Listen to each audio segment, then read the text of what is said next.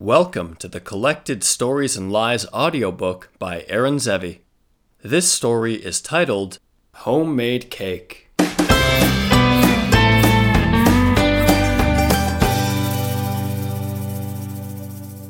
My mother grew up in a large apartment on Rue Ismail Pasha in the Cairo suburb of Heliopolis. Sometime after the 1952 Officers' Revolution, which overthrew King Farouk and brought Gamal Abdel Nasser to power, the street was renamed Rue Baghdad. Streets often changed names in the Levant, depending on how political winds blew. The apartment was well situated. There was a stop for Cairo's above ground metro only a few meters from the house. There was a florist on the ground floor. The Kashmir Cinema, which showed movies in Arabic, was walking distance, and the open air Normandy Cinema, which had American and Italian films, graced with both Arabic and French subtitles, was only a stop away. The fruit store and the butcher were around the corner, and what food you could not get sometime came to you on the street. This was primarily ful medames, fava beans, which were the staple of Egyptian cuisine and culture, which would arrive in a horse drawn cart containing a huge copper pot every morning at 7 a.m. But the crown jewel of the neighborhood was across the street. It was a French bakery, a patisserie owned by a Greek family. It was called, if you can believe, homemade cake.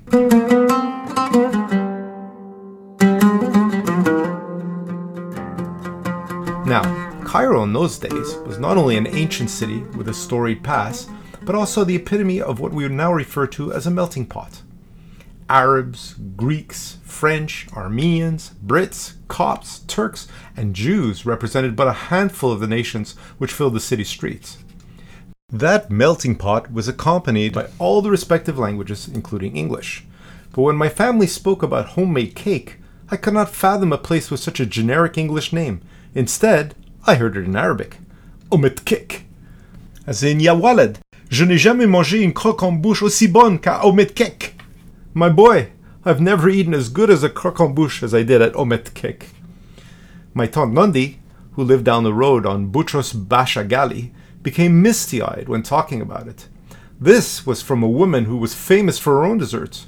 Her baklava and kunafa were a thing of legend in our family. Ronnie, she would say, your mother lived across from heaven. You can't believe how good the pastries were at Ometkek. Ometkek. Pronounced very quickly with no pause between each word, as if were only one word, it sounded like all the other Arabic names and expressions. I mean, in what world would there be a French patisserie in Cairo called homemade cake? I don't speak Arabic. I've learned a few words and phrases.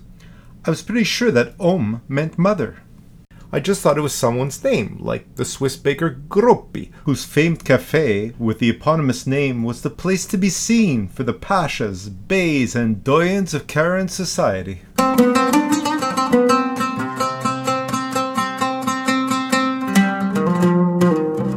My father lived in North Heliopolis. My uncle Henry, my mother's brother, was his best friend.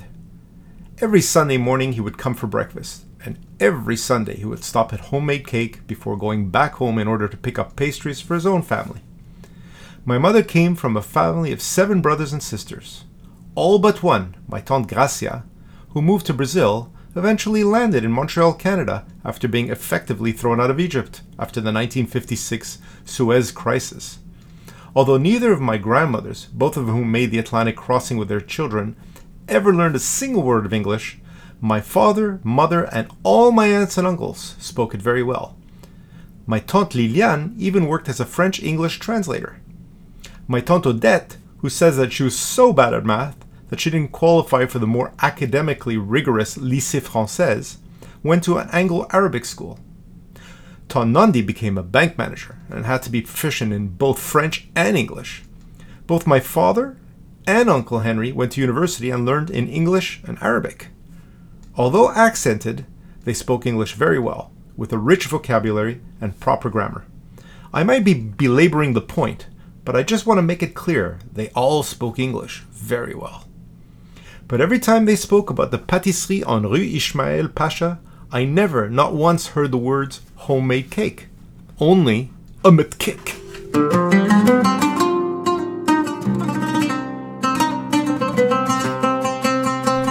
All the food my family was nostalgic about, after leaving Egypt, the one they missed the most was not Egyptian at all.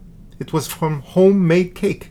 And while they insisted that everything in the store, which even had a convenient takeout window, was absolutely delicious, the pièce de résistance was the eclair. The only debate was if they preferred the chocolate or the coffee flavored filling. My father used to be amused by the way my Uncle Henry was critical about everything.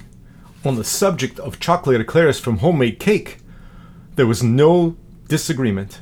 No eclair, not even the Duc de Gascogne French bakery, could match those from their beloved Heliopolis Pâtisserie. To hear them tell it, the marvel of the eclair was not only the dough and the filling, but it was the size. It was the Egyptian equivalent of the 10 mile hike through enormous snowbanks that Canadian parents told their children. The eclairs, they said, were huge. We used to cut them in three, my mother told me more than once. I remember bringing a box of eclairs to the Egyptian poker game at the Hemispheres in Hallandale, Florida. They were, to be fair, from Publix, but they looked good. They thanked me for the gift, but not as effusively as I had hoped. Only Tico had the guts to speak his mind. Ronnie, you gotta understand. We ate eclairs from Omit Kick. These are like a kick in the balls. Omit Kick. I had gone 60 years thinking that that's what it was called, and I would have happily, inshallah, gone for another 60. And I would have, were it not for a conversation I had with Tonto.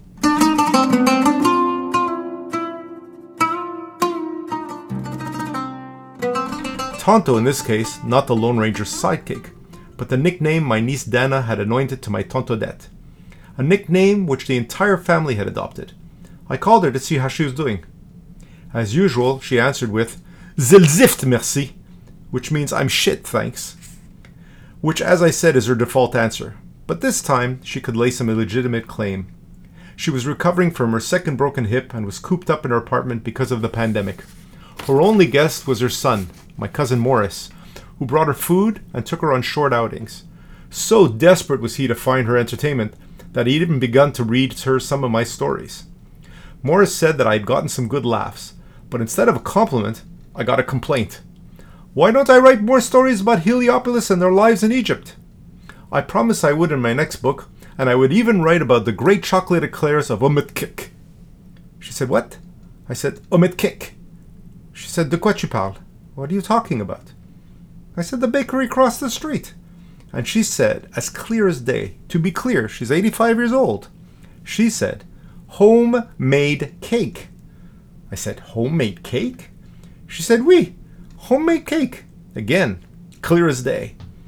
I said, I thought it was an Arabic name, Umetkik. Then she laughed, but good.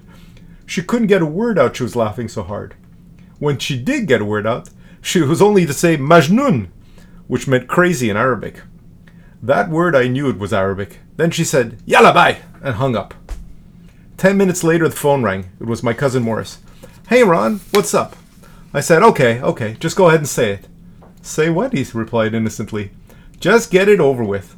Okay, he said. Now listen closely. I'm going to say it slowly. Homemade cake. And I said, I would kill for a chocolate eclair. And he said, Yeah, me too.